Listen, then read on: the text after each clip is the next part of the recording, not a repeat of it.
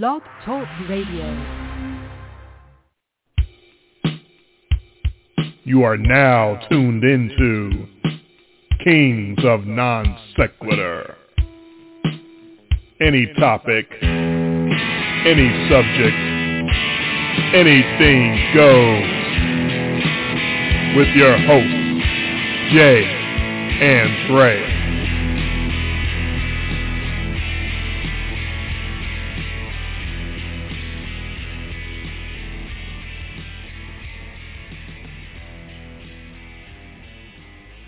Welcome in. You are indeed listening to Kings of Non Sequitur, the off-season version of much less detailed a podcast. Here with you live on a Sunday night, August the 8th, 2021. I'm Dre. He's Jay.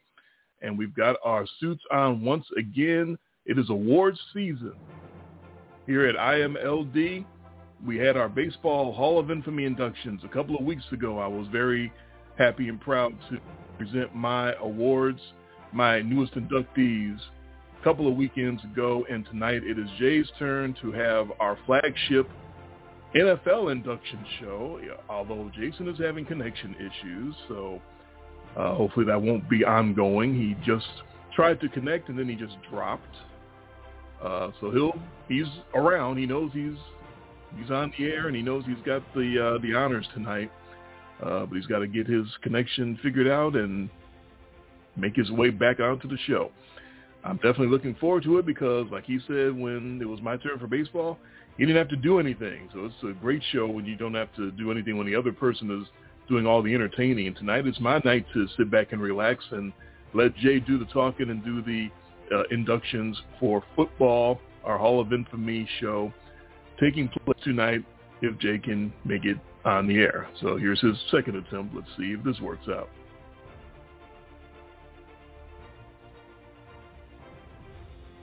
All right, are you on?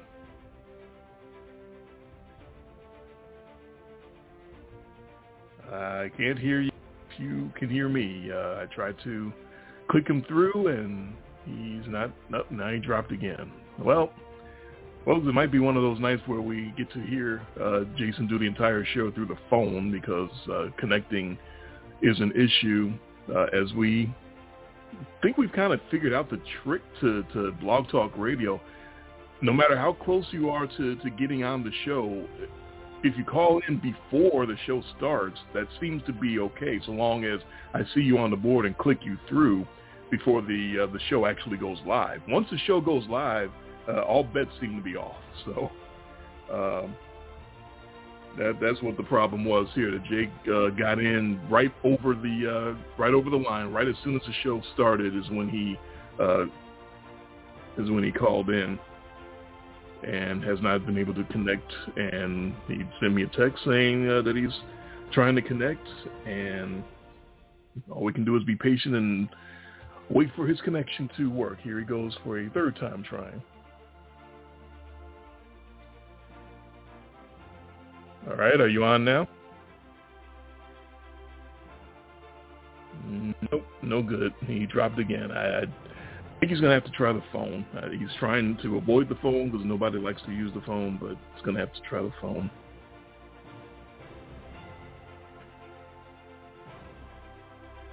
I'm texting him the uh, phone number now, I'm asking him, does he have the phone number?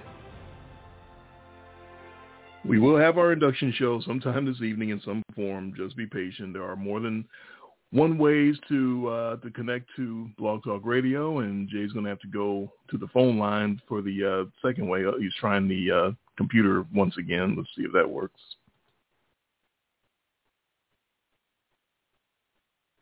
All right, how about now? Nope, dropped again. You're just going to have to try the phone. Yes, that, that guest phone number line that we have for those of you who listen live, uh, it's up there on the screen. Of course, the only place you can listen to our show live is blogtalkradio.com slash in much less detail. And once you go to, go to that website and listen live, there's a phone number uh, on the screen that says you can call in as a guest. and Jay's going to have to use that number. That number has not changed in this entire time we've been on the air. uh, all eight years, going on nine. It's area code six four six five nine five four five three four. Now tonight, of course, we're not taking calls because it's our uh, Hall of Infamy induction night. And here's Jay trying again on the computer. He just refuses to pick up the phone.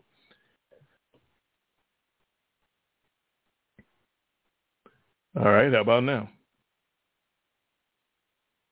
Nope, still nothing. Yeah, sometimes it, it just happens like that. Like like I said, all bets are off once you call in after uh, the show goes live. It, it, can be hit or miss sometimes uh, if you connect or not. And tonight is obviously miss. Um, no matter what Jay does, uh, trying to call in on the computer, it's not working out. So he's going to have to give that up and, and go to the phone line at some point. Eventually, uh, it'll. Well, here now he's trying a different method. Let's see if this works.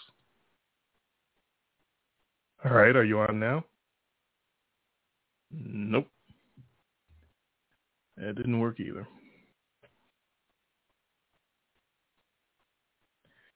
But what I'm afraid of is is why he might not be trying the the phone line is being Mr. Modern. I'm afraid he's got all his notes for the uh, show, his inductions uh, notes that might be on the phone. He doesn't want to use the phone to call in because he's going to have to be uh, switching in and out, trying to put the phone to his ear and put it back down to read the thing, and or else he might he might have to have it on speaker the whole time uh, because he can't read his notes otherwise.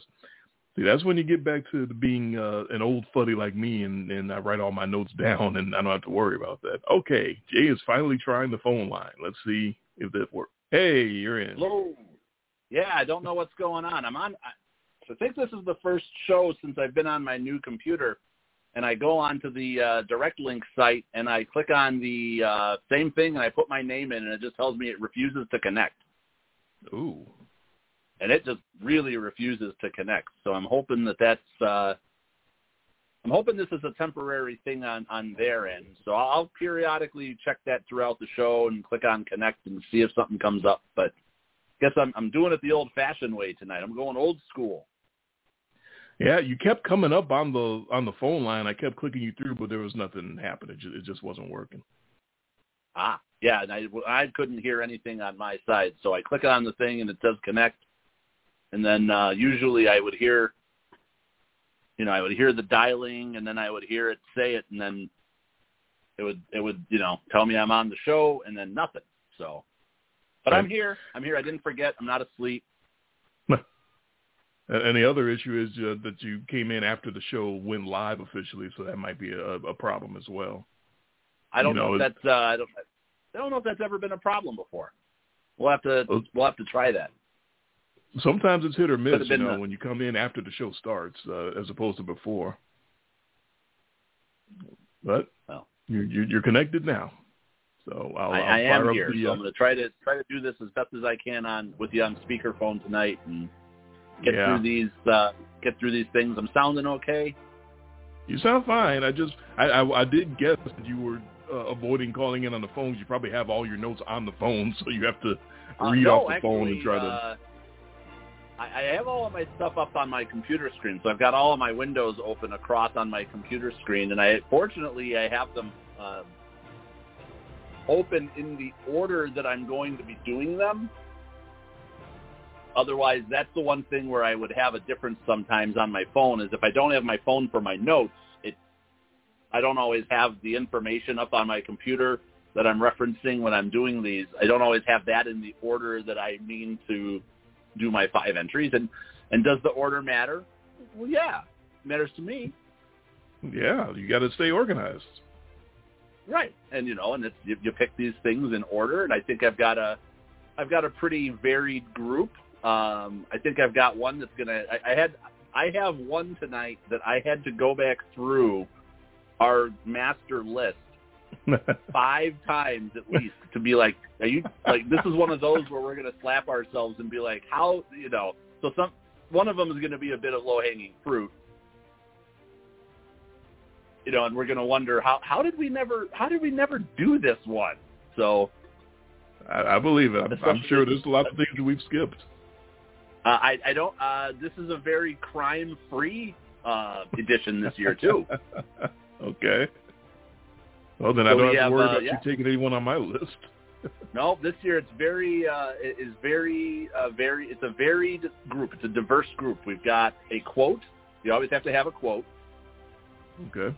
We've got uh, two players, and then we've got uh, a game. I'm actually inducting a, just a game into the uh, Hall of Infamy because why not? All right.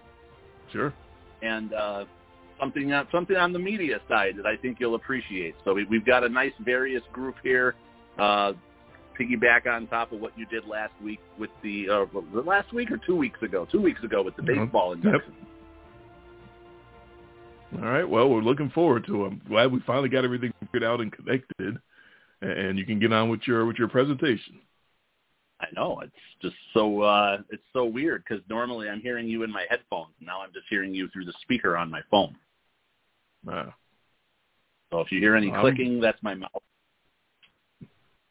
no, everything's fine. And no, I'm- the, I'm the, looking- the mistake was I what, what happened was I was downstairs um, with the family and I kept watching the clock, not realizing that the clock that we have on the wall in the living room is three minutes uh, slow. So I think I'm walking up here and it's like 8:56 and I got plenty of time to click connect and then it's like 8:59, just turning over to nine o'clock right when I tried to get into the show. So that yeah. that was on me, taking that one right Well. to the taking one, that one right to the wire. Well, you you know better for next time. So you ready to go? I'm always ready to for a show in which you're handling all the entertainment, and I get to, to do what you did a couple weeks ago, just sit back and react. So the, floor is yours. yeah. I don't know if this is a show so much as it, that it's about the the actual induction as it's about the reactions to those things as well. I'm ready to be entertained, and then so is everyone else that's listening. well, that that's that's optimistic. it's always on our show that's optimistic. But we know some somebody does listen. Uh, well, uh, I don't know uh, if Lou in, in Jersey is listening. Now. He's still trying to figure out if if Antetokounmpo is uh, is an is a superstar or not. So what, what do you think? Is, is he is, not not sure yet? You need uh need some We're more still- data on that. Yeah, we're still figuring it out. We're we're, we're still doing the math. well, the, the four out of these five I've had for two years, so it was just the fifth one that I really struggled for. So it's it's funny that I was looking at my baseball list, and my baseball list is probably I think I'm ready for the next like two times that I do baseball Yeah. because we just started. But on on the football one, you know, we've got a pretty we've got a pretty lengthy list. So sometimes you got to go back to things that we we talk about or that we joke about, and you just got to get them in there. It's like sometimes you just have to start checking the boxes, right? Getting Sure. everything off the list. And we have our MVP and we have our our, our year in review. You know, we do honor, honors and dishonors every year, and within that, there's an award that we give out specifically relating to the quote that I have to put in this year. And as soon as I put in the quote, you'll know exactly the quote that I'm talking about because I have an award named after it. And the quote is, I think he needs a Grammy award for that one.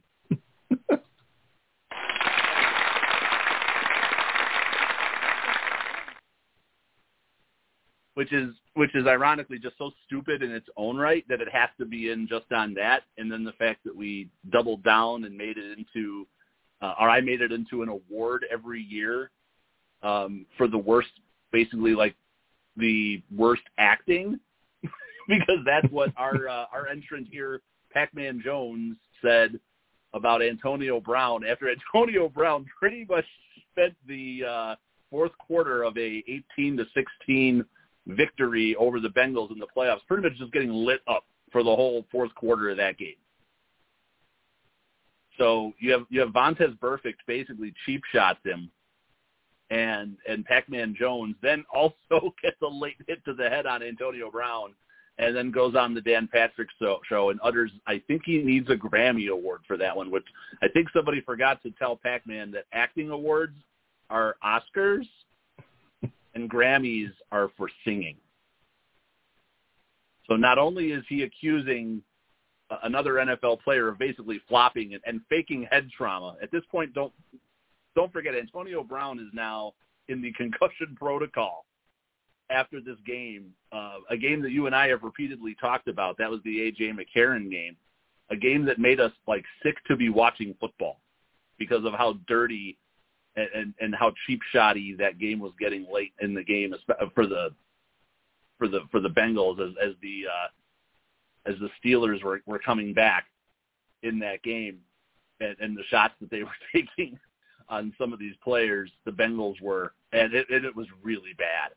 And uh, yeah, to not only to not only go on a national radio show and accuse a guy who's in the concussion protocol of faking a concussion, you then don't even get the award that you're going to give him right.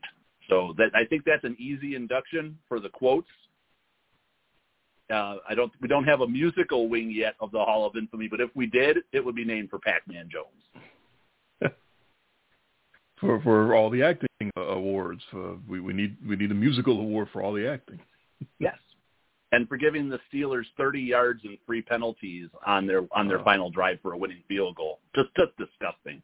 Yeah, that whole game was uh, could probably be inducted as, as an infamous game because, uh, as you pointed out, AJ McCarron did what he was supposed to do to win a playoff game. How how careers may have turned and changed uh, if the Bengals mm-hmm. could have held on to that lead. Because basically, AJ McCarron won a, a playoff game over the Pittsburgh over the vaunted Pittsburgh Steelers. Uh, if not for the incidents and, and the occurrences of the drive going the other way, where Ben Roethlisberger is able to quote unquote lead the Steelers in the field goal range for the game field goal, thanks to, to all the penalty yardage that you're talking about. Uh, so yeah, it was not only a, a, a dumb quote, but uh, as you pointed out, uh, Antonio Brown got the hell knocked out of him, and uh, he wasn't acting. Uh, he was absolutely uh, lit up and jacked up uh, by Vontaze Burfict. The man is, is lay, laying on the field like asleep. Uh, and, and there's Pac-Man Jones the next day talking about uh, that he was acting and, and should have gotten a Grammy award for for acting. Um, yeah, that's that's very uh, that's very infamous. Um, I, I don't know uh, how Pac-Man Jones could have possibly come up with with that possibly being acting. He's we the ones watching on television that could tell that's not acting. He's the one on the field. He's actually right there on the field, and he should have been able to tell that that wasn't acting. But you get wrapped up in in your team and, and tribalism and uh, whatever your team did, it was good, and whatever the other the other team was doing was bad, and that's how you come up with uh, somebody who's acting who's ab- absolutely asleep, knocked down on the field. So that's just it was disgusting. Uh, that whole uh, yeah, just everything could have been different for the Bengals. A lot of things could have been different for the Steelers uh, if that uh, game result would have held up instead of uh, the Steelers basically getting a gift and an escort into field goal range uh, in order to to win that game.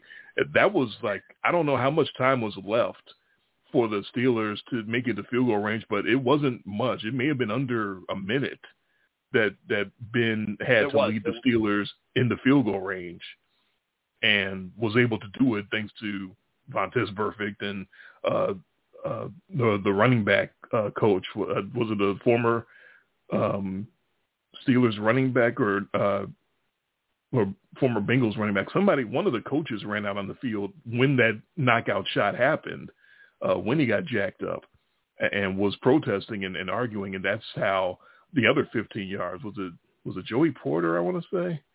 Um, I that, believe you're right because it was it was uh, a lot of penalty yards on that one drive, and it pretty much took them from like the shadow of their own goalpost into basically one minor completion away from field goal winning the game. Right. It was a 15 yarder for the hit itself, and then it was another 15 yards for uh, Joe, yep. Joey Peasy running out on the field protesting the hit and getting so upset about it. So, yeah, that was uh, that was quite the night. Uh, that was that was a Saturday night, if I recall correctly, and uh, that was another Saturday night's all right for fighting. We got two Elton John references in the, in the last two weeks. I don't know what that's about. Uh, oh. I, I got distracted because I got, um, of course, uh, I think we've both been victimized by this. We uh, an NBC Sports website up, and it just starts playing video oh. randomly because it's a fucking uh, piece of shit yeah, website. I, I tried to I try to minimize that. Um, I try to minimize that. So the, the the site that I've got up right now, not the same one that I tried to use for calling into the show, because that's what I was wondering about. But it's got all the like the ad blockers and the pop up blockers on it. So that's the Yeah. site that I use for all my stuff right now. Because the last thing I need is for all that to start just like blaring while we're talking here. That's exactly what it just did to me. I'm like, is that is that going out on the air? No, that's just uh, on my browser. So, Yeah. uh, yeah, I always very, wondered. when I when it Uh, happens to me, I'm thinking, oh no, is he hearing all this on air? right, right. that was my first thought. Yeah, like, oh my God, is that playing over me right now? Uh, but no, uh, yeah, it's very uh, worthy induction. The uh, the quote about the the Grammy Award for for best acting. That's uh, that's one of the all timers. It might not might not be uh wouldn't be a memorable quote if it wasn't for the uh getting wrong the the genre. We might not remember this so bad. We might remember that game more. But then to come right out and you know, it's it's still despicable that he came out and said that the guy was flopping. But right. Yeah. But it, but it does put No. a, an extra bit of uh, uh, panache on top of it when he's talking about the Grammy Award for acting. It's like what what? Okay. Yeah.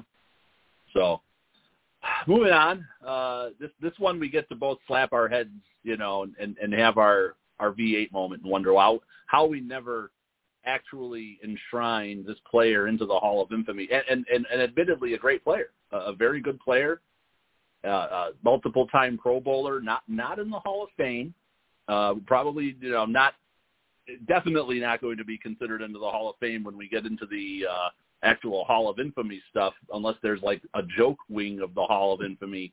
But usually, you don't get the distinction. Usually, you know, there, there, we we we we know all about like you know uh, the bad plays, like the you know your worst plays in NFL history, and you know it's like it's Jim Marshall or some of these other ones. But very rarely do you get somebody who's got two of those in the top ten on merit alone, we have to put Leon Lett into the Hall of Infamy.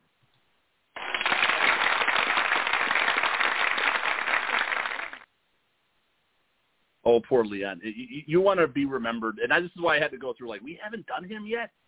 Okay, and I keep scrolling through because yes, two of the worst plays in NFL history, mostly from a comedic standpoint. Um, but you know he he has his moment to shine in the Super Bowl, Super Bowl 27. They're blowing out the Buffalo Bills, and again, this is a blowout, right? Leon Lett, the defensive lineman, big guy, he has glory before him. He recovers a fumble and runs it back all the way, and he's going to have, you know, the big guy rumbling, stumbling down the field is going to have a touchdown, and he's run this thing back from his own his own 35 yard line into Bills territory. He's going to have himself a 65 yard fumble return touchdown, and he manages to and he and he starts basically going like Deion. He starts styling, you know, and he's running. And he's got the ball. He's carrying it like a loaf of bread. You know, not acting like a big guy who hasn't ever scored. You know, really, you know, in a Super Bowl. And he holds the ball out and allows Don Beebe, uh, famous for bouncing on his head, another another player that we don't have in the Hall of Infamy, one of the one of those memorable plays from when we were growing up, manages to track him down all the way and then slaps the ball out. And then the ball goes through the end zone, and then my favorite rule in football ensues, and it's a touchback and the Bills' ball. That enough is embarrassing. And then you fast forward to later that same season on Thanksgiving Day, Cowboys are playing the Miami Dolphins in the snow, which is strange enough, right? They're playing in Texas Stadium with the hole in the roof, right? So God can watch the games. And it's snowing in Dallas on Thanksgiving. And the Dolphins line up for a field goal that the Cowboys block. And all that you have to do is just let the ball lay there and Leon Lett decides to go and try and jump on the ball. I mean, maybe he's trying to steal back the glory that he was denied in the Super Bowl And in trying, and again, this is a big guy trying to jump on a, a wet ball covered in snow, and in doing so, kicks the ball away, allowing the Dolphins to recover the fumble, and then kick the game-winning field goal. Hey, what and, uh, happened?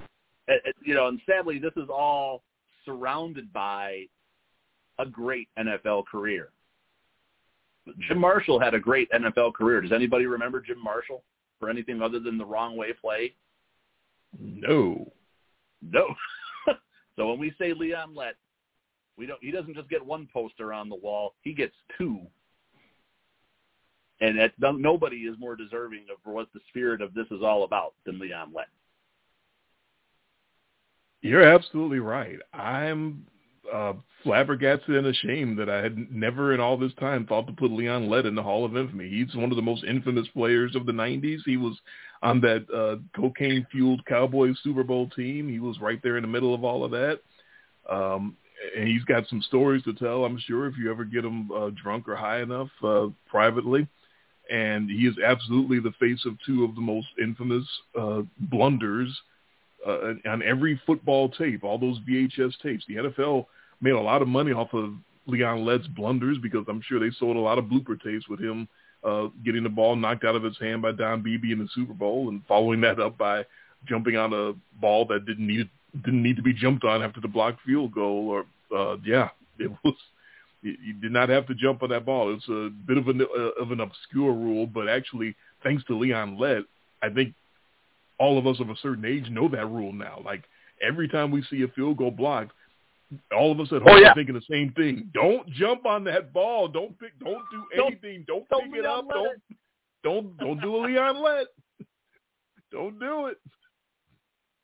So he's absolutely uh, responsible for for two of those unbelievable blooper plays. Like every time uh, you saw Leon Lett, you pretty much expected a, a Vince Lombardi moment. Uh, after. What the hell's going on out here? So yeah, he's absolutely uh, one of the most infamous players uh, in history. And you're right uh, to give him his props for being a very good player in between those bloopers. He was one of the uh, linemen that really got the job done for those uh, three world champion Cowboys teams. He's right there in the middle of it, uh, wrecking havoc uh, and, and making plays, but he's also uh, in the middle of some really bad plays and really bad bloopers. So Leon Lett uh, earning his spot in the Hall of Infamy for sure. Right. So we don't just put him in for the two. You can't just put the plays in separately. You got to put. You know, right. He gets that lifetime achievement award. He gets the uh, oh the the official. Uh, I, I'm trying to remember who the official was. The, the Phil Luckett. He get he gets the uh,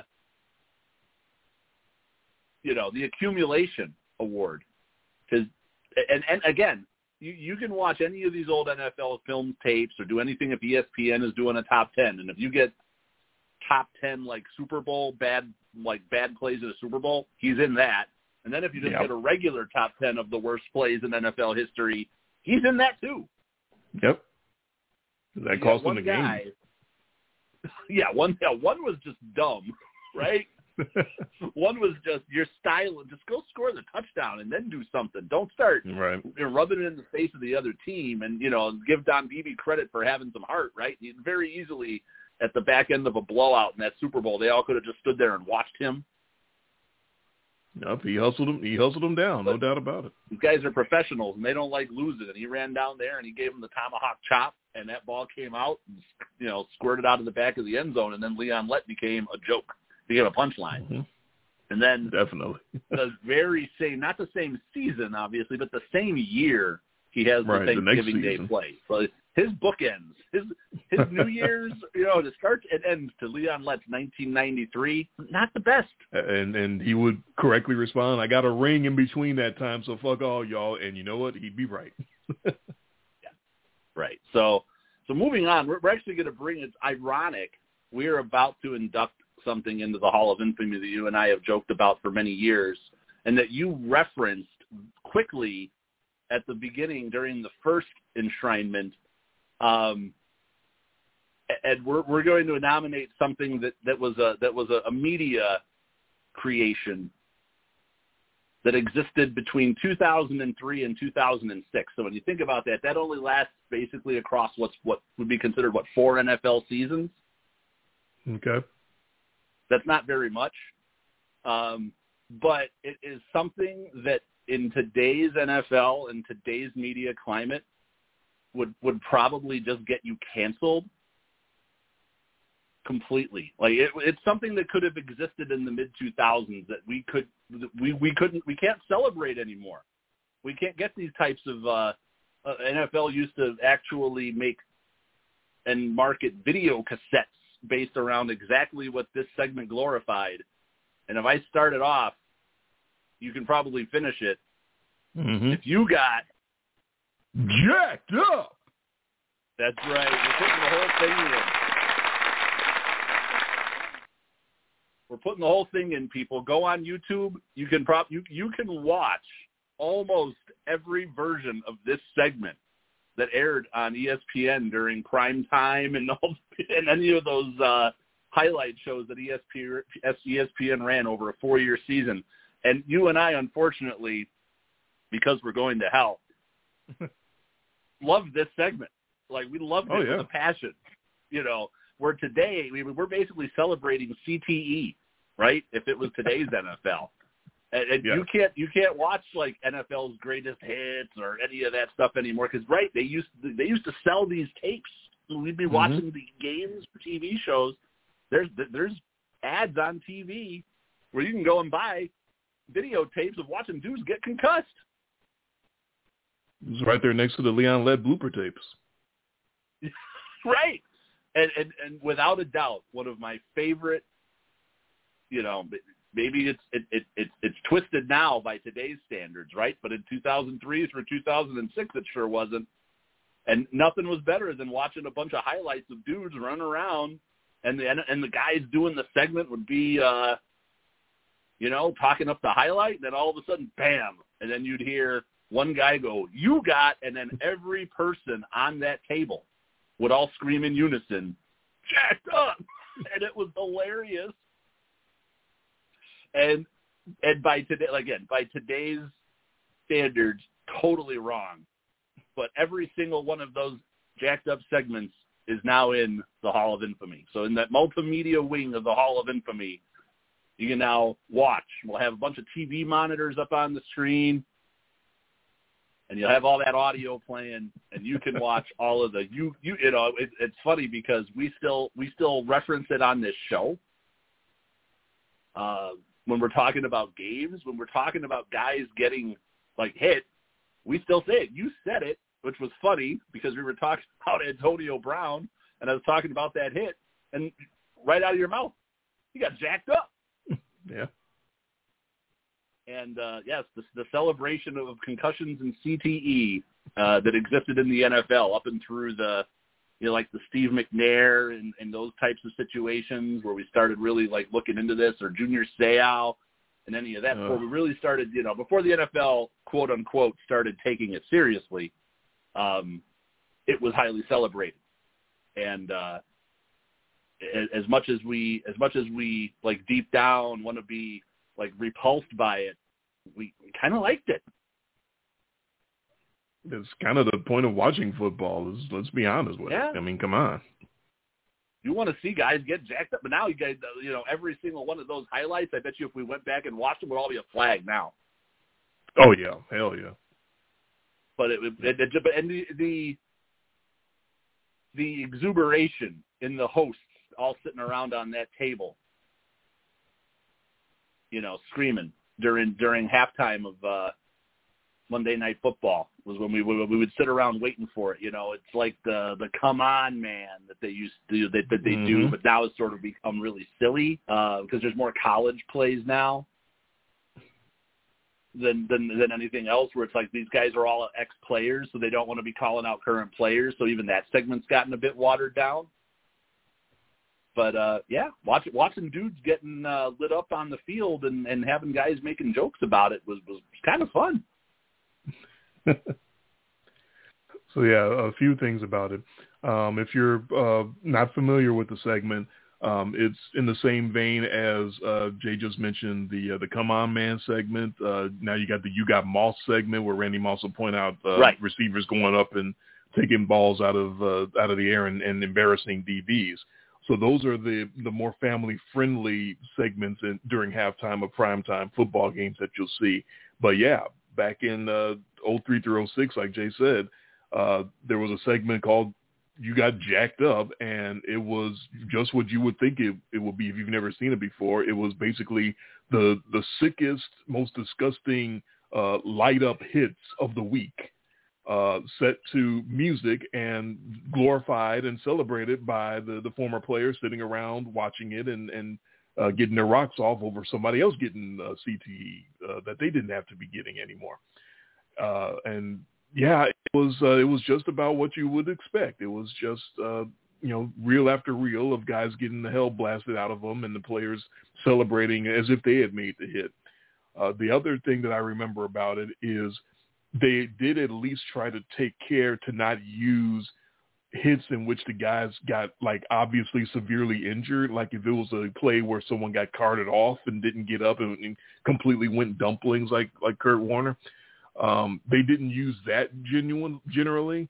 Uh, but if it was if anything just short of that, if it was where they you know staggered off the field or something, but at least they got up, that was fair game. It was as long as they got up and, and they didn't have to go to the hospital. It was fair game to be used on on the jacked up segment, and yeah, it was it was great. I, I have no uh, you know qualms about saying that watching guys get lit up is a big part of being a football fan.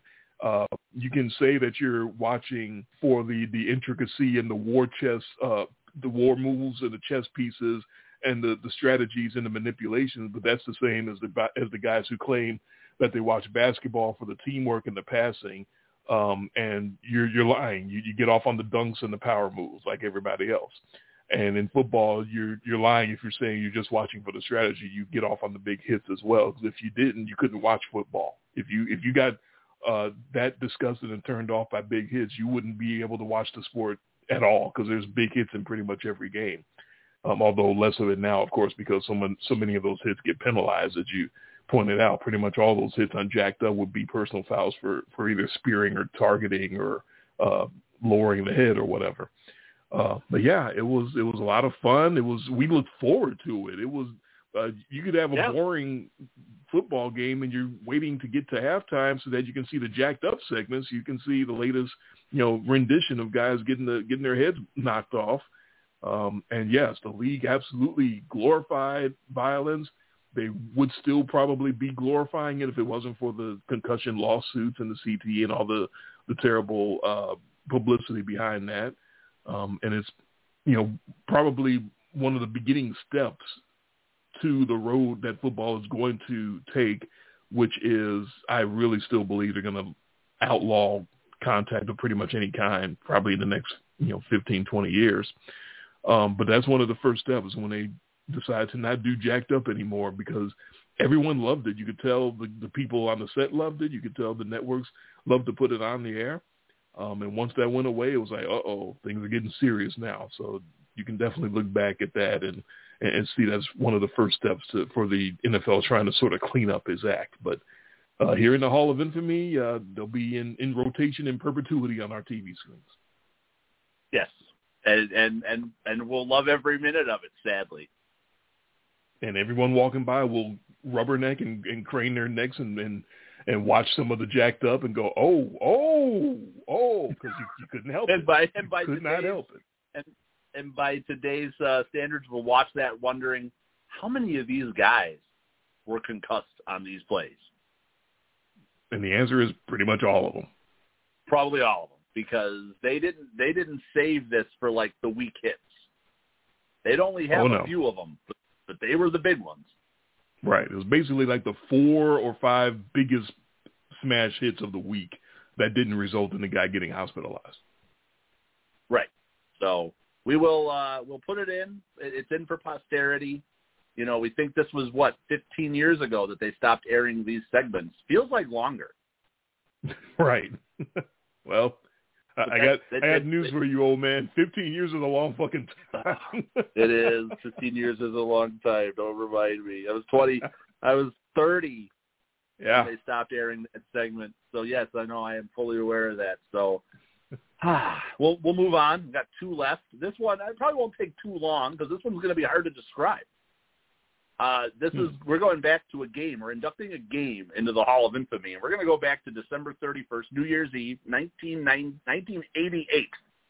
So we're going back in the Wayback Machine here, and and and I can put this in, and you'll remember this, but I'm sure we'll both remember watching this game because you couldn't see it, and of course I'm talking about the Fog Bowl. And and, and, and what a what a game it was. Buddy Ryan, the evil Buddy Ryan, who had helped take the Bears defense, the 85 Bears to the Super Bowl, comes rolling into Soldier Field to play the Bears, and it's New Year's uh, New Year's Eve, and it's you know there's all the the drama and, and, and the hatred, and you got the, the buddy ball and Mike, you know, and Ditka, and they're going against each other, and it's to be a hell of a game. And then by the second quarter, somebody upstairs decided they just didn't want us to see it, and a, a crazy fog rolled in, and, and it didn't just roll into the whole city of Chicago. It rolled in to cover an area basically just around Soldier Field. it only covered about a 15 block area but it covered enough of it that by from the second quarter through the end of the game, you couldn't see anything. So they had the game on TV, but all you saw was the fog, and every once in a while, like a shadow moving in the fog. So you really couldn't actually see the action. Uh, the players complained during the game that they couldn't even see the first down markers on the sideline. So imagine that. You're trying to play a game of football, and, and you can't see the sidelines at all. All the scoring in that game mostly happened uh, before the fog rolled in in the second quarter. And that was about it. It was a few field goals after that, and there was not much going on for the rest of that game. Uh, sort of lost in the in the fog in that uh, game. See what you did there. Was was the fact that in a game where you couldn't see anything, Randall Cunningham threw for over 400 yards, and this was in an era when you didn't do that at all.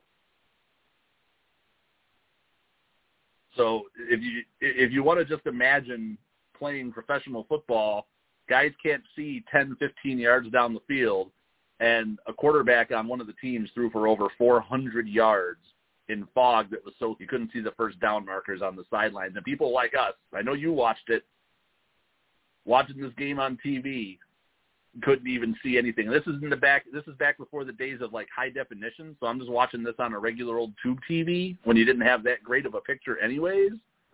Uh, and and ironically, I remember watching the entire game. Could you imagine? No, nobody would do that now. You'd have Netflix on or YouTube, or you'd switch to another game because you got the package. This is 1988. You had no choice. That was what was on TV, so you watched it, even if it was shadows in the fog and you couldn't see anything. Man, that yes, I did watch uh, that entire game. Um, and of course, coming on on top of that, the Bears, uh, the Bears actually won that that particular affair. Um, they so did. correct, Twenty to twelve was the final score. It was Mike Tomczak beating Randall Cunningham. Oh. Uh, so correct me. Um, it, being in December, we uh, one would think that it was a, a regular season. I'm pretty sure that was a playoff game, was it not? That was a wild card game. So uh, there was nothing else to turn to. That was it. That was the big CBS uh, production. Yes, that and was a playoff game because that's when the you know we would think now New Year's Eve would be I don't know week right. 16. That's still regular season, right? Yeah. yeah. No, that was that was the first round playoff game. So somebody didn't want us to see that at all. We couldn't see shit. Um, I absolutely remember that it's it's one of the most infamous games we've ever uh, in in our lives. That either one of us, even if we hadn't seen it, people who've never seen that game still know what the fog bowl is. Oh my God, there was a game I heard about it. They played in, in fog so thick you couldn't see anything on TV, and, and damn right you couldn't see anything. Um, if I recall, also they basically uh, shot the entire second half or or filmed the entire second half on a sideline cam because it didn't do Yeah. any damn good to keep doing it from up in the where they usually uh, film the game up above because you couldn't see Yeah, shit. because early on in the game, when before they figured that out, I think they might have figured that out at halftime because up until Right. that point, you were getting all these sideline shots from up by the press box area, right? or the rolling or the, the the cameras that would move along behind and they would you know move up and down the field or or those those types of cameras. And yeah, no, it was literally you couldn't see anything. You couldn't even see the yard markers on the field. It was so bad. It was you would have thought your TV was broken. There was no point to filming it up above. View, that's no better. The, the sideline view of that game wasn't any better. It really was. I mean, it was better in that you could see that there were human beings out there. You couldn't even tell that up above. Uh, so there, in that respect, it was better. But no, you really couldn't follow the game action because you'd see there. Oh, there's people there, and then snap the ball, and then the people start moving. You really can't keep up because the fog is that thick, and there were hardly any throwing plays because you couldn't see anything.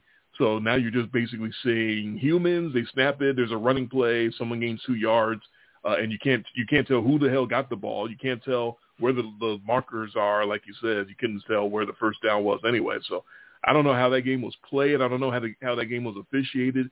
That was the craziest weather phenomenon. That fog really did just roll in. It felt like it rolled in over Soldier Field and nowhere else.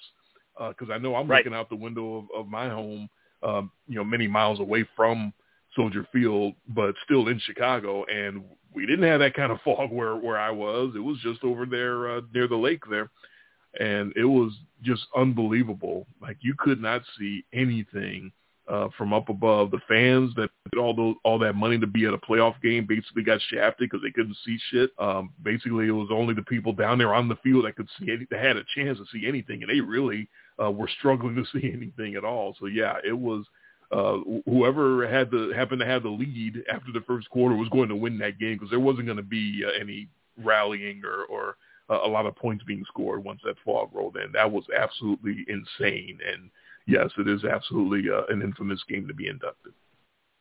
Yes, and you know, obviously, when you walk into the exhibit, you it'll just be uh, we'll have fog so it's like relive relive the fog bowl you know, and you could have like an image of a football player or something a little away from you, and then just fog shooting at you, so you can't see anything.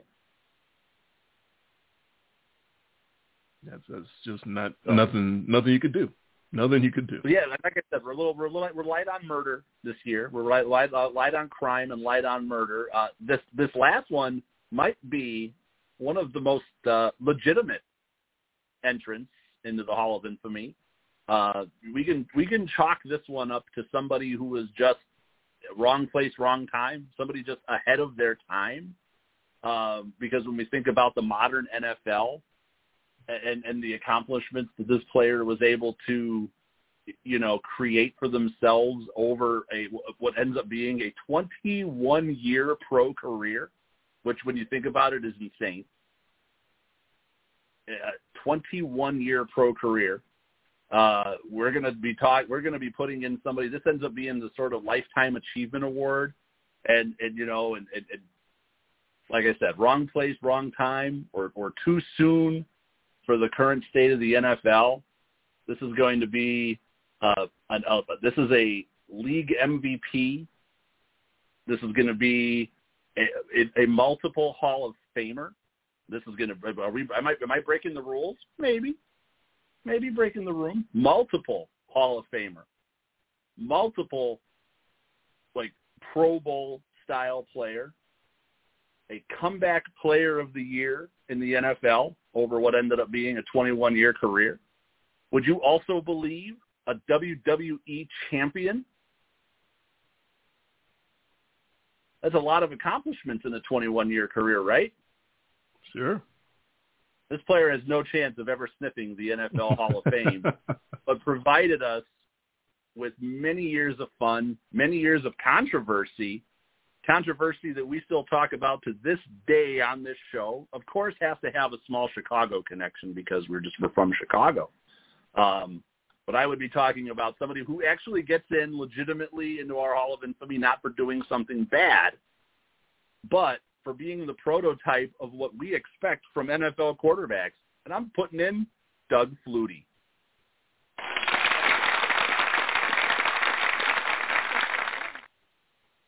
I mean, we Doug Flutie was Russell Wilson before we had Russell Wilson. I mean, if you think about like the, the Kyler Murray and Russell Wilson, you think about the the prototypical you know, little on the smaller side, but big arm, runs around, makes plays, offense is tailored around him. But that wasn't what the NFL was like in 1985 or 1986.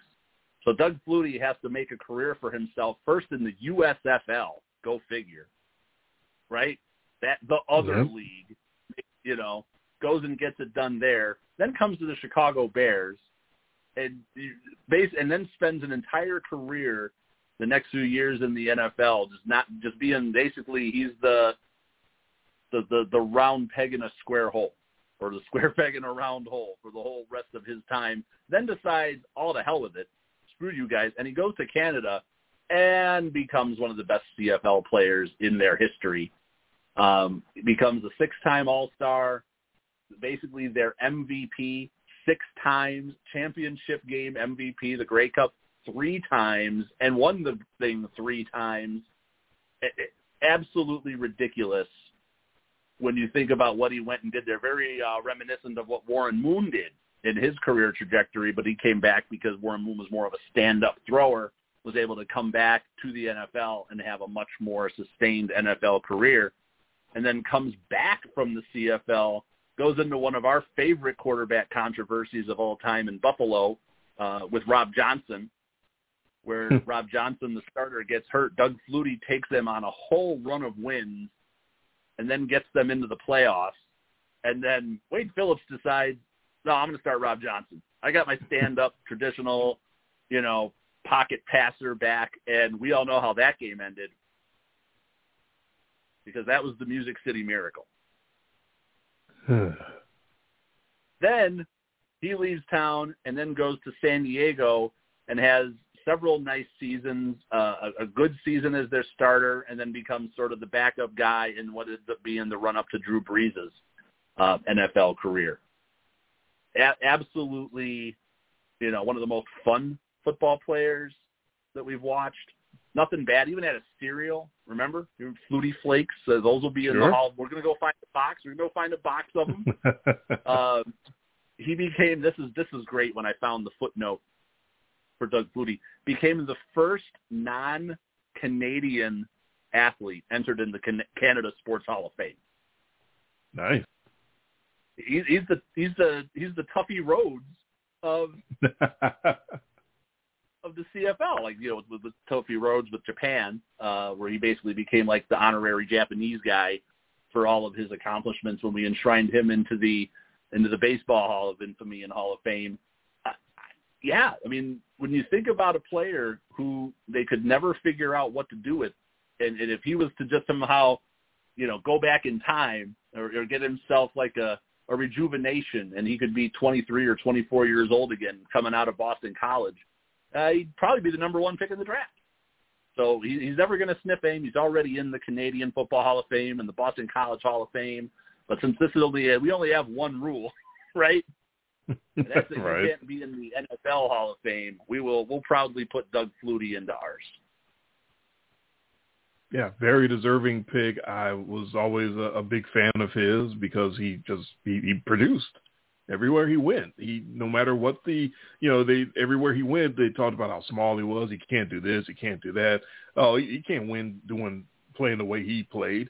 Uh, there's another guy that played the way he played that had to go to the to the USFL to prove himself, um, and because when the NFL took a chance on him, uh, he wound up in the right system uh, under Bill Walsh. Uh, he turned into an actual Hall of Famer. and That would be Steve Young. So uh, this Right. was not something that just happened to Flutie. This was something that uh, pretty much any quarterback that wasn't the prototypical six five stand up guy uh, basically had to go prove himself on another level and, hoped that the NFL gave him a call uh, when when he was deemed ready to come back. So yeah, Flutie finally made his way back to the NFL, kept getting shots and kept producing like in multiple places, not just Chicago, but Buffalo, San Diego, like you were talking about.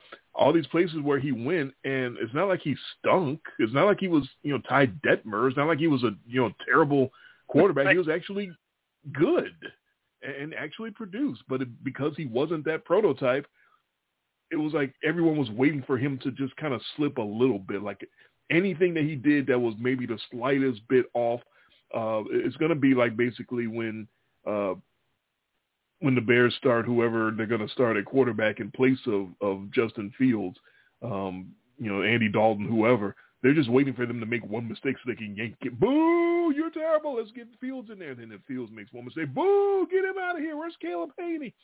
Uh, basically everywhere uh, Flutie went, it felt like all his coaching staffs were just waiting for that one little mistake that he might make so that they can justify, uh, we got to get rid of him. We got to put Rob Johnson back as a starter, like you said. Like, ugh.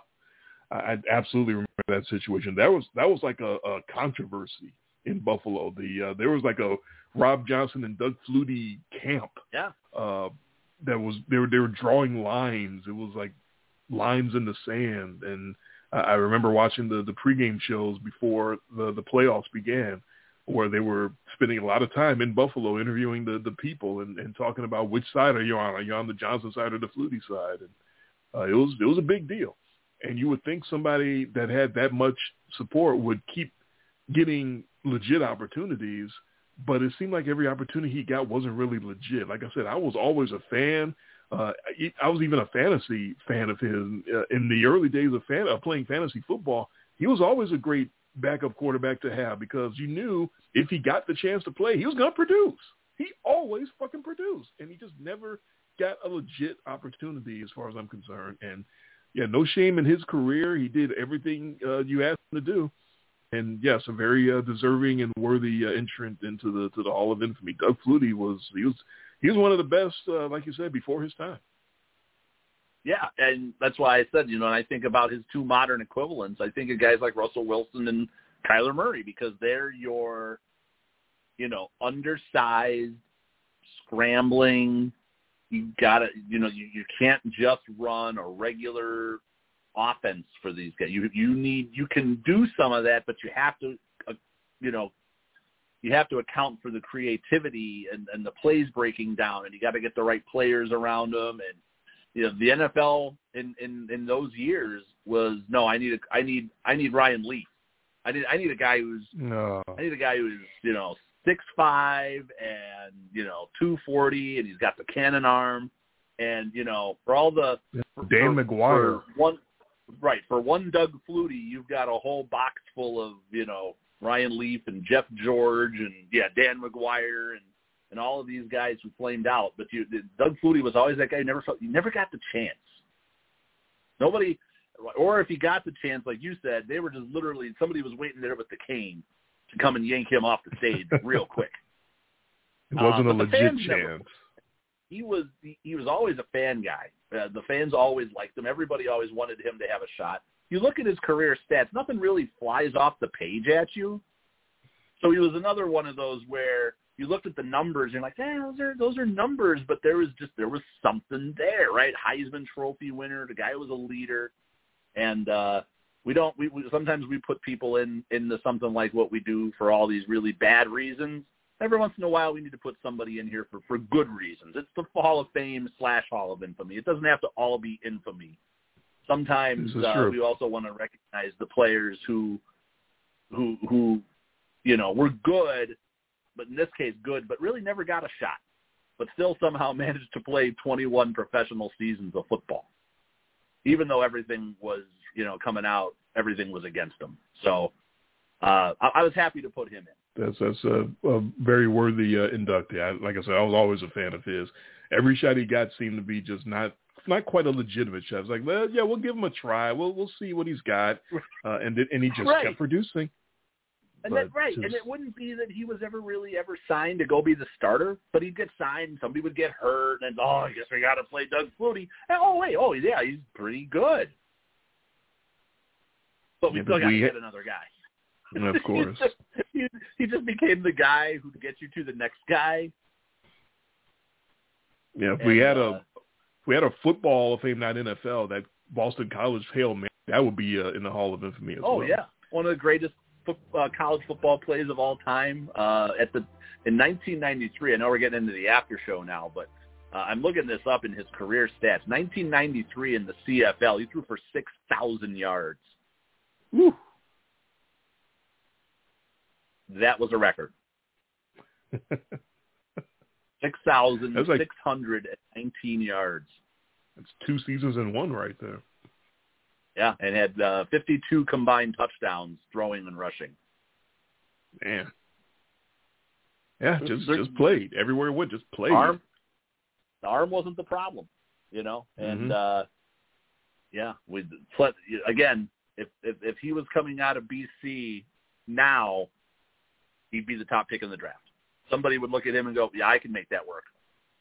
Yeah, they'd be slobbered all over him.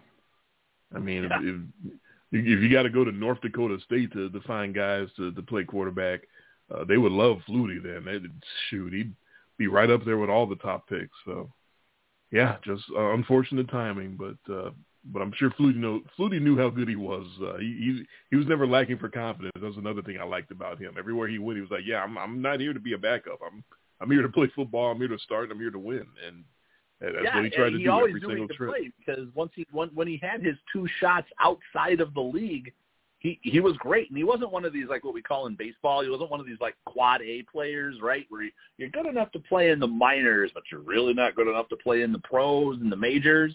No, he his, his the issue for him was you did not have coordinators who were willing to work with anything but what they had in their mind was like this is I got to make this I have to fit this prototypical quarterback into my system. I got to make this guy work. Where somebody looking at Flutie would go, I'm I'm trying to fit him into this offense I want to run, versus saying what they say now is, well, what's the best offense I can create for this guy to run? Yeah, The creativity the- didn't exist in the in the NFL in the 80s and 90s and into the early 2000s. And once we got into the 2000s, you started to see it more. Uh, but it, again, by that point, he was at the tailing end of his career. Yeah, the creativity existed for only a handful of teams and coordinators because, uh, again, if Flutie was the one that the 49ers took a chance on instead of Steve Young, Flutie would be the uh, the Hall of Famer, uh, and Steve Young would be the guy that everyone would look back and go, man, he was really good, but he never really got it. Yeah, you know, Bill Walsh, uh, you know, Walsh uh, was it Bill Walsh and George Seifert? They might have figured him out.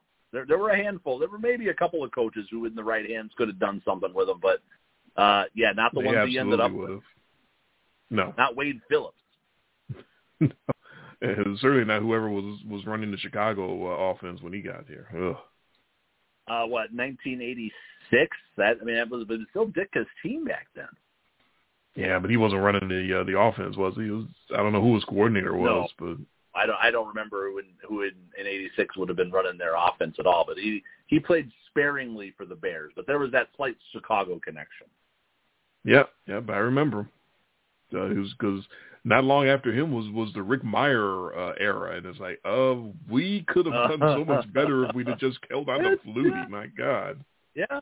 So so there's your list. I think he needs a Grammy award for that one. yeah.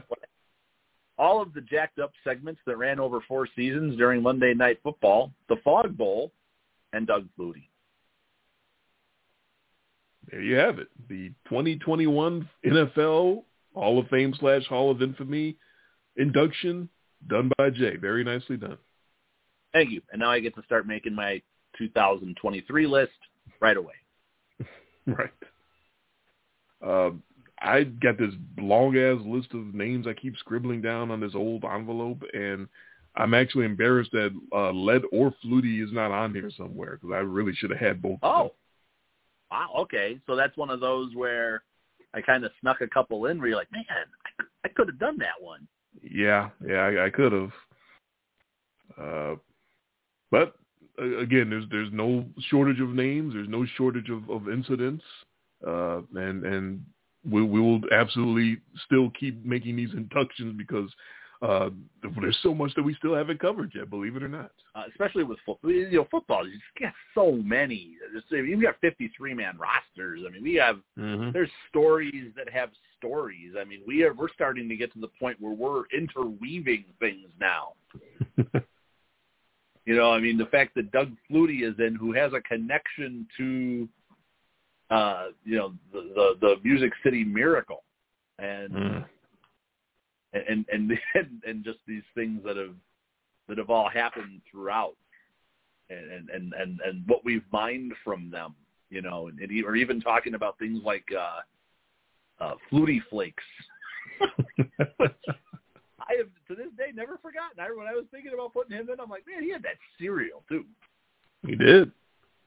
Uh, we we never got a chance to try them. I don't think they uh, they made it down to the Chicago market, uh, but yeah, don't think if I found one in a box somewhere, like an antique store, I don't think I would actually crack it open and try it.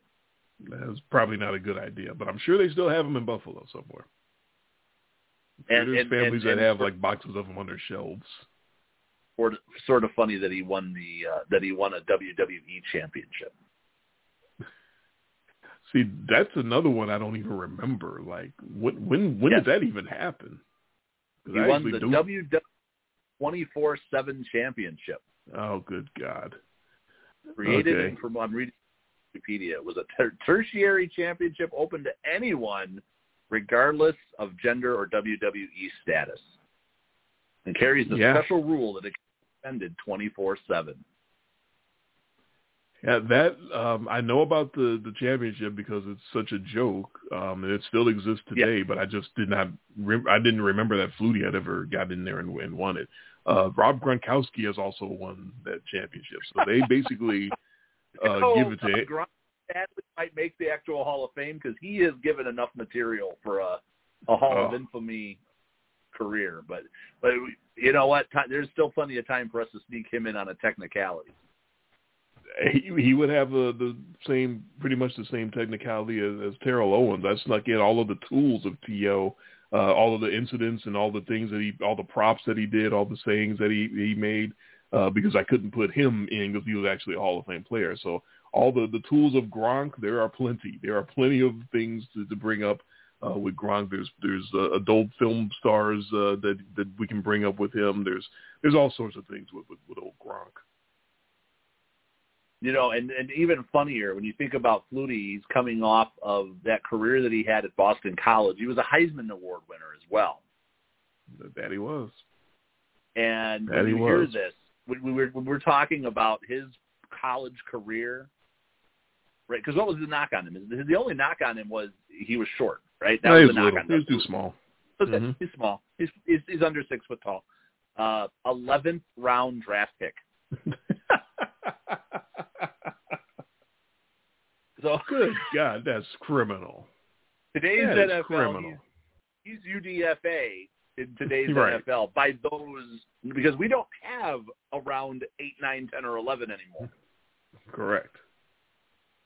it, it was crazy. Yeah, eleventh round draft pick. He was the 285th player taken off the board. So, uh, you know, we we almost owed Doug Flutie kind of is owed an apology. Like he, he, we were talking about somebody who was just done wrong by the NFL. That that right there. No, no doubt about it. He should have had So- so much better chance than he did. and and no way should we have a player of of, of what he was able to accomplish in, in our Hall of Fame. but we'll, we'll we'll take it. We'll take it. We have to. He, he can't get oh. in the real one because he didn't have a chance. I just I just got asked by my son if I could be quieter. She says, "What happens when I'm on the phone?" I think I'm like I think I'm yelling into the phone because I don't have any headphones on. So right. I'm keeping my keeping my son up right now. So I just get so excited, I get jacked up.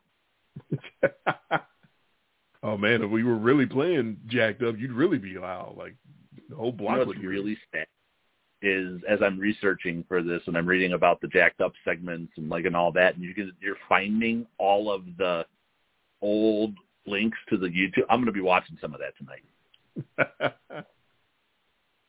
hey, it, they were fun. We we love No, we love yeah, jacked up. no better way to celebrate. Now I'll have to I'll have to watch that and then I can report back on the next show what what my what my jacked up watching experience was like.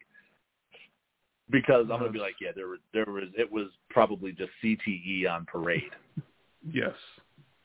The different world, complete different world now. Yeah, which which is shocking that you watch the shows like the Dark Side of the NFL and they don't take on a segment like that. Uh, they very well may. Um, you know, the show just basically is is brand new, so they've they've only done six episodes. I'm sure they'll come back for a second season, and we'll we'll see what else they cover. They, I, I'm looking forward to more seasons of that on on Vice Network. Um, just because I'm anticipating more crossover with our Hall of Infamy, I'm just excited to see. You know, if if there's a if there's a God in in heaven, one day they will like cite on Dark Side of Football one of our uh, Hall of Infamy inductions and, and actually read like from our website or something and talk about the research that we did on. on something. I, I, I know I'm completely out of my ass right now, but I mean, you know, we still, you know, you think about it. We do five of these a year. We have to somehow fill an hour worth of talking commercial free. You know, it's not like we're doing a, uh, you know, a 30 minute show with commercials that ends up being an 18 minute show where they put like a top 10 list of something in there. No, we, we, we, we give these things room to breathe. Um, you know, a lot of this comes from our memory and then, from the memory, we go and actually get the data, which I think is what right. makes it fun. I don't go searching for these things. I think of these things and then remember episodes or you know incidents, and then I go and look for the data to support my memory versus me just like typing into Google like uh, embarrassing NFL quote, you know.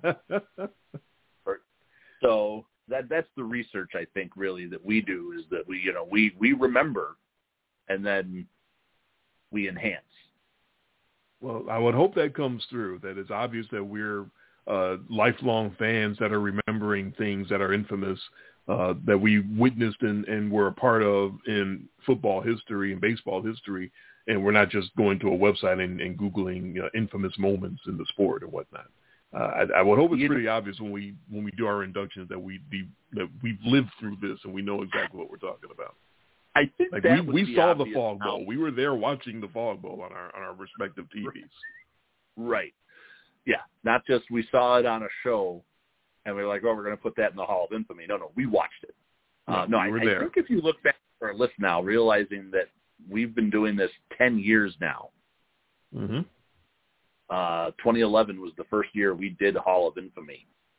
And you know, 2011, uh, yeah, 2011 to 2021 now. It would make this the 11th time I believe we've done this because we're starting another, we're starting our second decade now of, of doing the Hall of Infamy.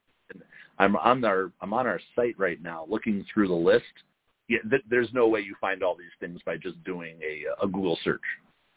No, no, we we're real fans and, and we lived through it and we remember uh, a lot of these things were uh, very infamous and at the time we were like, oh my god, I can't believe that happened and, and we absolutely had to find a way to memorialize them and, and, and go back and remember and hopefully educate some some of you younger listeners that, have never heard of some of these guys or some of these incidents and uh, maybe give you guys another depth, uh, another uh, level to your football fandom. Yeah, and, and you know, I, I usually say it at the at the top of these types of shows, but I'll say it now. Anybody who's listening, these are these are some of our favorite shows. Anytime we do anything retrospective, any kind of an award show. I mean, obviously we do the pick shows, right? Those are fun, but those don't have the like sort of the re-listening ability, you know, the replayability of these types of shows. Like these are the shows when I need something to listen to, I go back to. Because you know, yeah. these are sort of like the more shows that we do because it, it's not like I'm just going to randomly go, oh, I need to listen to our picks from week eight in 2016. right. I mean, somebody might do it. I'm sure there was something good in there. We could probably pull, we could probably mine a lot of good quotes from us over the years or things that we've come up with or said during the pick shows, right? But a lot of those memorable things that we say are the things that sort of stay with us through the show. I mean, if we say something so good or come up with something, we we keep it and it becomes a part of the show. You know, uh, like Murga, you know, which people might not like. That comes to my mind, but that came up just through randomly talking about like the news during like the pick shows and the things that were going on, and, and that that was the year I I, I uh, made the connection between Gruden and, and Trump with their sort of like hyperbolic boasting, you know, and like they definitely the hubris and they couldn't live up to it and the things that they would say and then, you know, there's Antonio Brown. Was that Antonio Brown? Wearing yeah, the eventually. fake skin hat a few years later. Uh-huh. After after we had we had made that joke like a year or two before on the show, that was funny.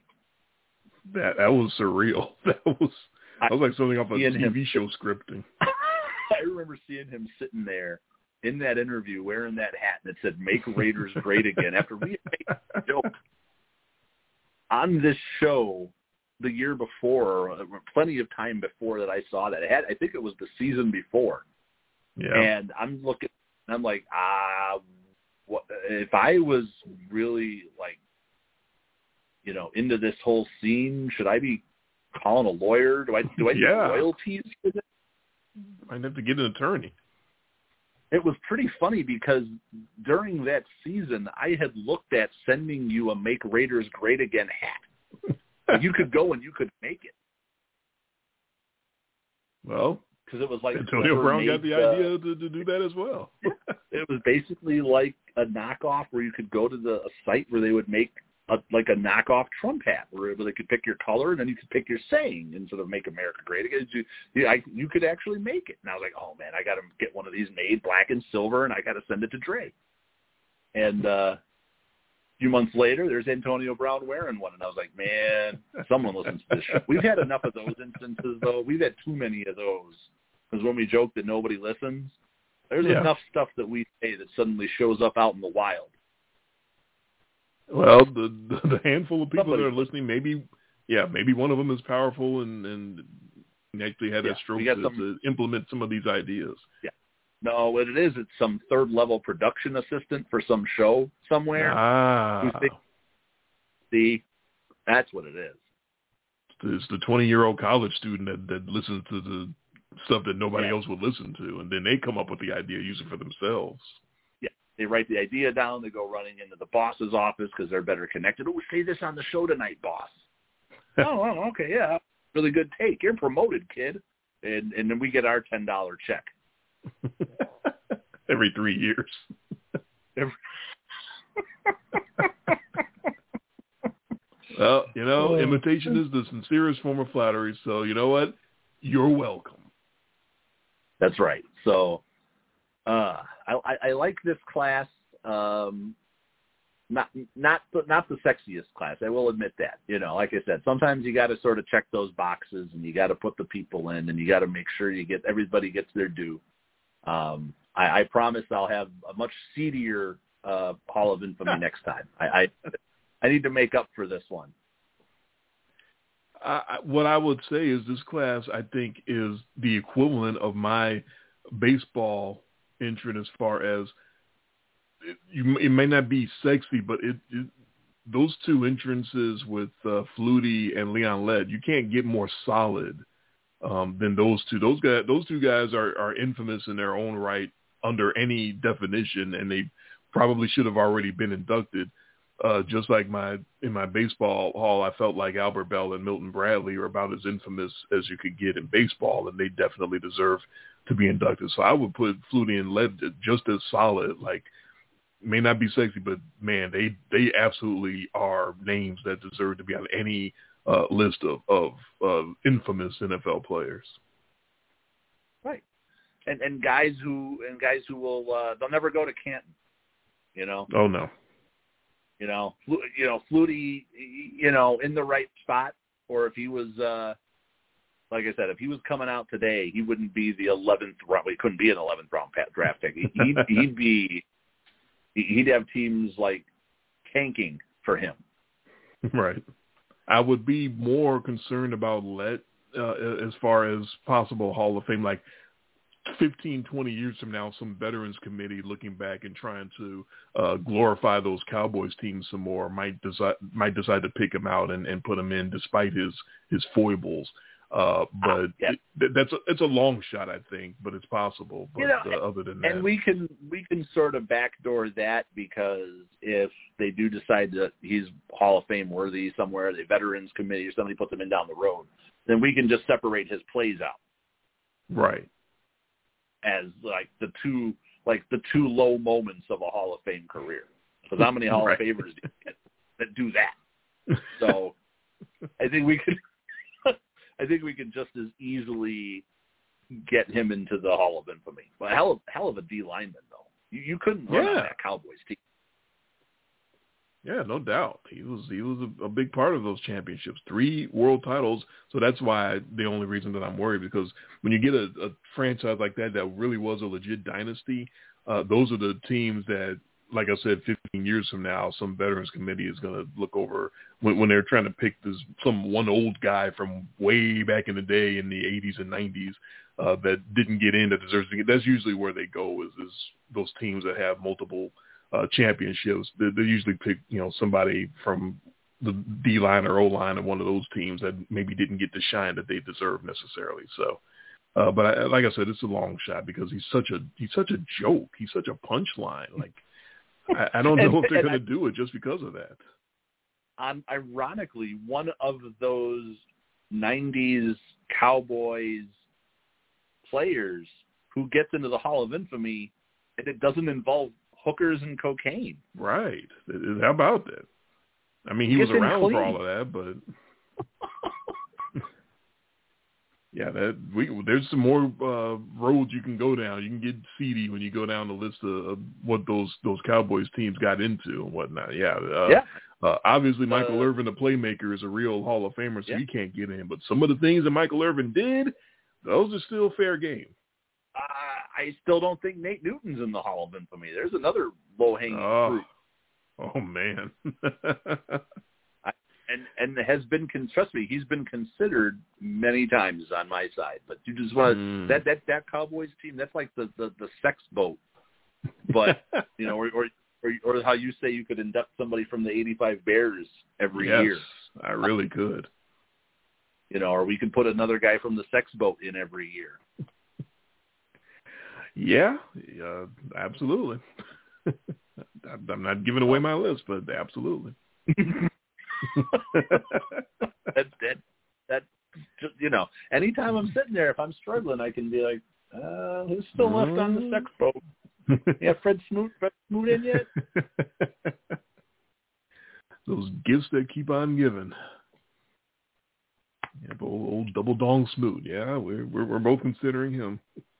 So yeah, there, there there's there's still a lot to go. We we talk about how we're running a little bit on on fumes because there's so many football uh, that we've already put in because we've been No. doing it for so long. But there there's still plenty to go.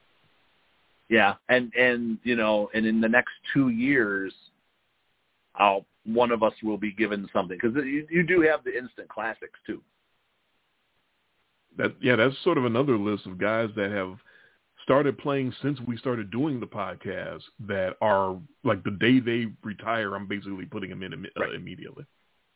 Like I'm just Uh, waiting. Yeah. i mean i did yeah because we don't have the five year rule you know we we don't No, have to wait no, no. five years to study in so uh i i mean i mean Vontae Davis got in first year of eligibility right after Yes. he decided to up and quit at halftime of a football game That's pretty infamous. you you get in you sir, you're in. Uh, that was my last go round um you know i had to clean up the show because last time i put a porno in Um, if there's any show that doesn't really care about staying clean, I think it's it's ours. We But we, that we, we like the only. That'll be the only exhibit in the Hall of Infamy that'll be behind those West Coast video uh, swinging doors. oh behind the curtains. Yeah. oh man, I missed the curtains. Go, go behind the curtains and see some videos and see some some boxes that you never thought you'd see before. But that, yeah, that that's the only exhibit that's uh, maybe not the only one, um, but that definitely. Yeah. no, that's the well, that's the only one that the TV screen can't be playing uh, right there out in the open. You have to have a special ticket for that. Oh, or you pay extra. When hmm you get your ticket at the door of the Hall of Infamy. You got to pay a couple. You know, you want if you want the enhanced tour. Right. The, the the regular Yeah, tickets are yeah. yellow. If you if you want the, the if you want to see that exhibit, you got to get the red ticket. That's a that's a different ticket. Oh man. Okay, so for the for the sake of me not keeping my my children up tonight, I think I'm calling it. That, that's fine. I, I really didn't uh, have anything else. I was going to ask you about your vacation because we always do that when we come back from our, our trips. Oh, it's, it was good. Vacation was good. You know, we spent that week up on Lake Superior in that in a cabin right along the lake. Uh, it was a little smoky up there, unfortunately, for most of it. So the air quality was pretty poor because all the wildfires up in Canada were all blowing Oh. down into that. Um, so the it, it it made everything just hazy, you know, and and and you didn't really want to go like up into the mountain areas, so we mostly stayed down by the lake shore. But Right. you know, you wake up every day and you look out the the, the doors, and you go out on the patio, and you're sitting on a deck, and uh, right through the trees is Lake Superior. You you could do worse. Sure. And uh, I can't believe that my children swam in Lake Superior, which doesn't really have many beaches. Um, it was uh, 65 degree water where they went swimming, Wow. which is really cold. Yeah. And I remember taking them to the beach on the Lake Michigan side here in Wisconsin last year. And the water I went in, I went swimming, and that was 75 degree water. And I thought that was like the coldest thing I felt. and they're going in water, and they, and they thought it was great. They're just, we want to stay, we want to stay, we just want to play. And it's just like you kids are insane. I, I just maybe it's because there's just less of them, and I've got more surface area that it bothers me more. but I I couldn't do it.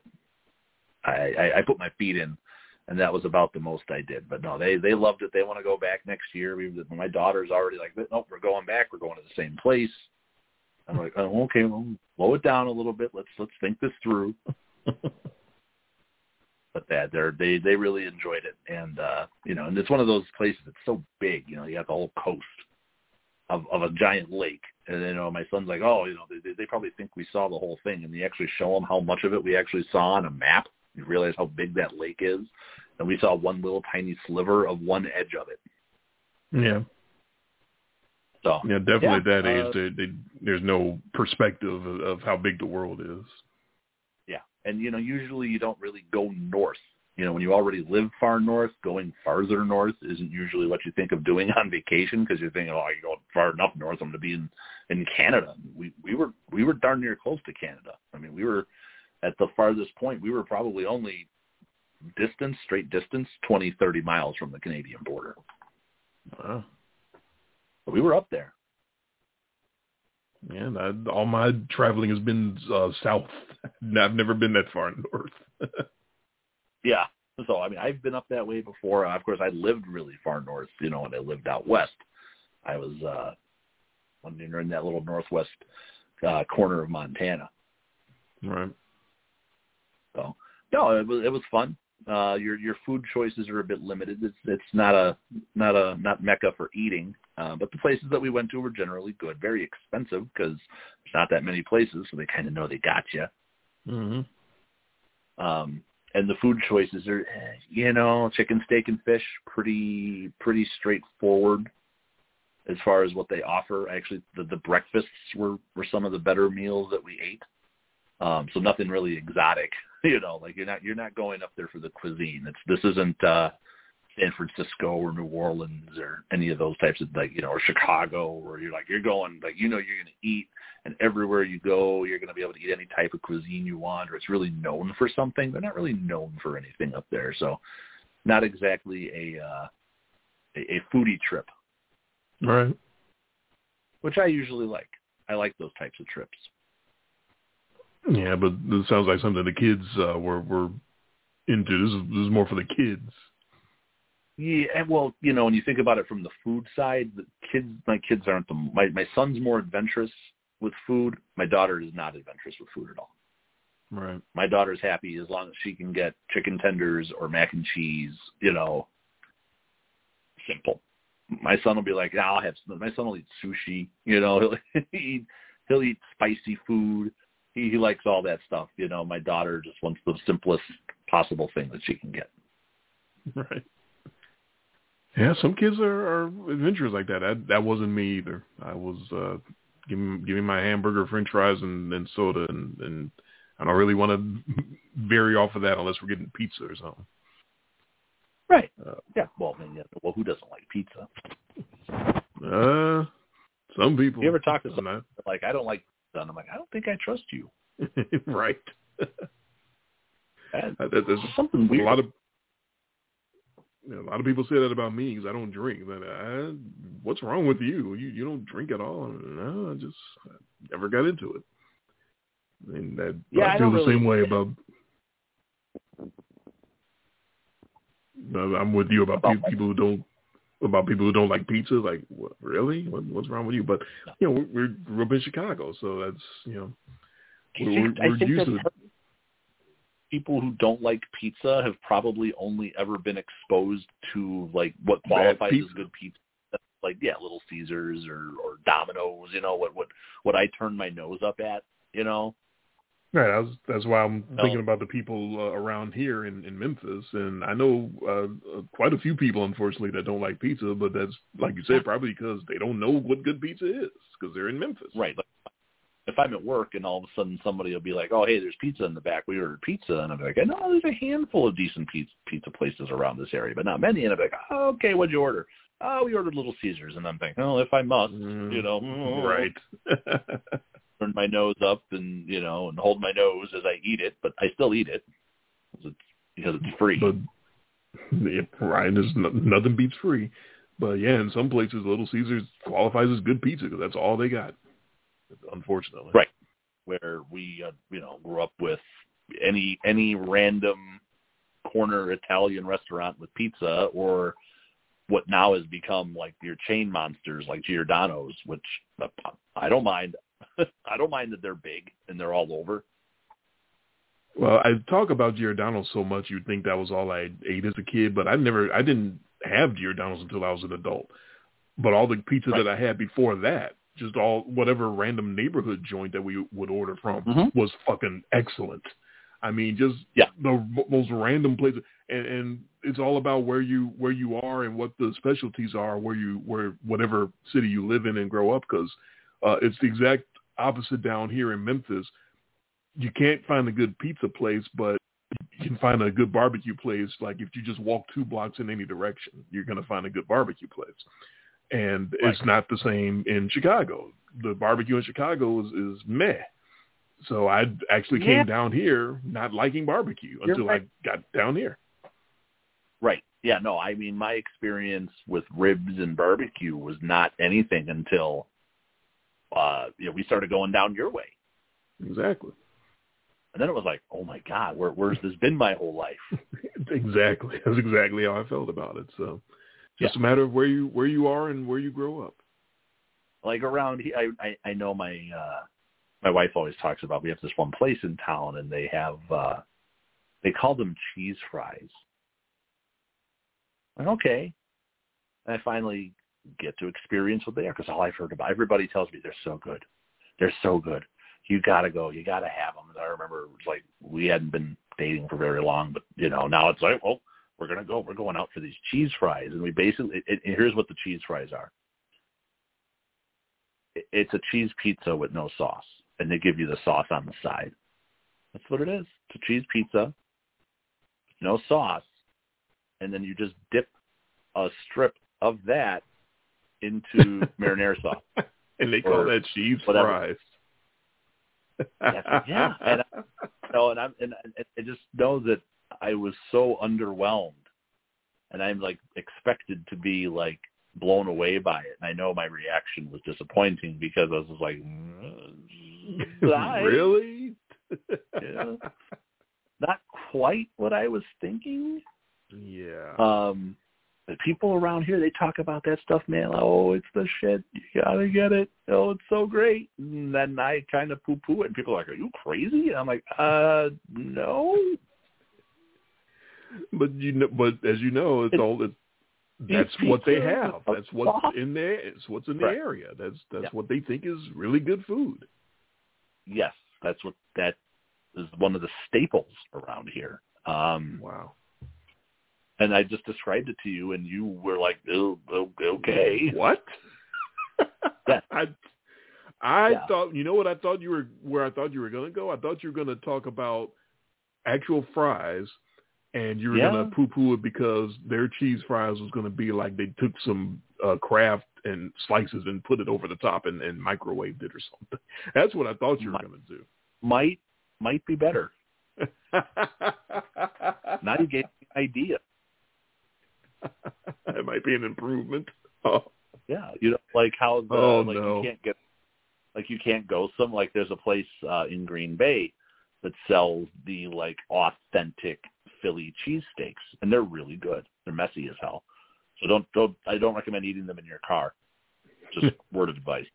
Take it from a take it from me. Don't eat them in your car because that's how we had to do it because we went there during COVID and they were Right. messy yeah. and um but they're the real authentic ingredients of a Philly cheesesteak. And of course what's the primary cheese? It's Cheez Whiz. hmm American singles on top of uh French fries. uh, but that's not really cheese fries. I mean, it's, Yeah, but I mean even when we order lunch at my work sometimes they'll order from a place and they'll order the pizza and then they'll order these cheese fries. I'm like, "Wh- why? But you know, you already got one in. Rome, Yeah. right. I don't Yeah, need I- deconstructed pizza. I mean, what? We ordered But like you said, pizza, up there, it's a staple. Is on the side. Uh, what? yeah. Okay. Well, there, there's there's all sorts of uh, uh, culinary uniqueness to, to different towns and different areas. Uh, it would actually be kind of funny to hear some other stories. I wish we had you know more than a, a few listeners because I would put that out there as a you know what what's the strangest local uh, food thing in your town that people think is, is great but is actually like that that's kind of but that garbage. you, you could only. I don't think you could get that perspective from a local. You'd have to get it from a, like a transplant because you know I'm a transplant. I'm coming in from the. I'm the outsider. I'm coming into this and judging instead of, you know, you can get it from a local who's actually been somewhere in their life and and can tell you that oh I, well Right. I've actually been to places with real good food and then I come back here and I know that this is crap now. right, But yeah, if they've never been anywhere, then yeah, they don't they they don't know what's better. right. But So, I think that. Oh, I think there's. They, we got a little family thing going on. Hear one of the kids downstairs, so I'm going to end up cutting you off here tonight. Sorry. yeah, that's all right. Go go take care of your family. All right. All right, that's a good time for Do both this- of us to, gotta do- call it a night. do this again soon. We don't have much time left before football, so we should probably get uh, one more in before we start getting into some actual Right, we football all- stuff.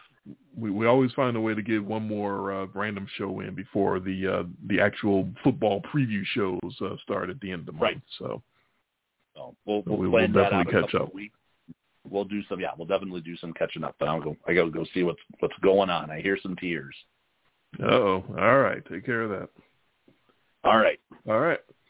So that has been our Hall of Infamy induction show for 2021. Uh, very good class by Jay. Uh, very difficult uh, getting connected at the beginning, but he finally made it on, and now he has uh, taken off to take care of the kiddies, the, the cute factors, and hopefully everything is okay there. Um, and as we were discussing, we will come back on the air for another Kings of Non Sequitur show somewhere in the middle of all this training camp for football, uh, probably in about two or three weeks, somewhere around that time. And then, of course, before the season begins, it'll be time for our football preview shows, our big, uh, we've been doing it where it's been one big show, two hours long, where we preview each division one by one.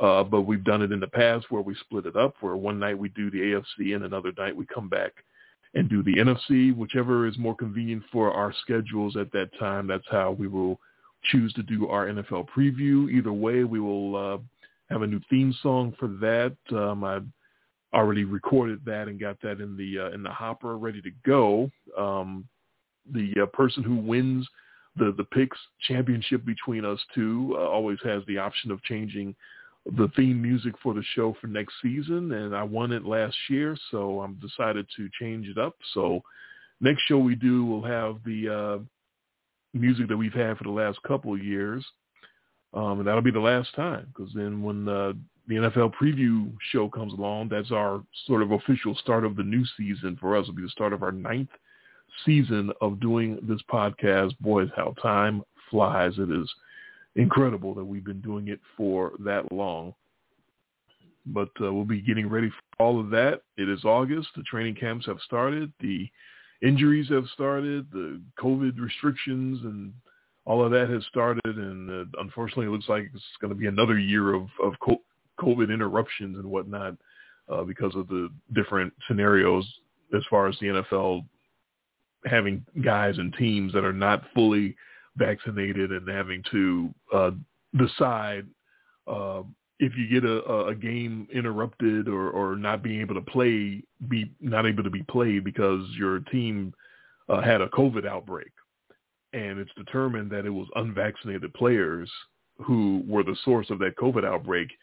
Um, they're not going to bend over backwards and try to make all these Tuesday games or Wednesday games or whatnot, trying to fit it into the schedule they're if they can't reschedule in a timely fashion, they're going to consider calling it a forfeit and giving the other team the victory and, and making you pay basically restitution for uh, for the time and, and effort and whatnot. And I'm that that's a bit of a harsh uh, situation if you're going to come out and do that. But I'm okay with it because the alternative is just sit there and, and let the unvaccinated hijack your league and hijack your schedule and, and possibly keep this thing spreading and going around like we're having in this country right now, unfortunately. So, uh, you know, the NFL, they had to do something. They didn't want to have another year like last year with all these uh, reschedulings. That, that messes with your money. That messes with the, the TV contracts because you got networks having to scramble to – uh, pick up these games and put them in, in time slots that they weren't planning on that, that messes up everything else that they were planning to do. So it's just a big ass mess. And it's a mess that can get avoided if you just get enough people vaccinated and you don't have to have this stupid ass COVID bouncing around in everyone's locker room anymore. So we'll see how it turns out this year. Um, unfortunately, it's still around and got variants and all of that. So um, all I can do is, is you know, me and my wife did what we had to do. We got our shots way back in, in March and April, and so all we, so all you can do, you all you can do is, is follow the uh, the the most intelligent advice out there, which is to get this vaccine, which appears to be uh, safe and uh, very effective by by all accounts. And there's no reason not to. It just comes down to the just how smart are you. If you're smart, you get it. If you're not, then you don't. That's about all that that comes down to. We got a lot of not smart people out there affecting the rest of us. So hopefully that will get uh, turned around in short order.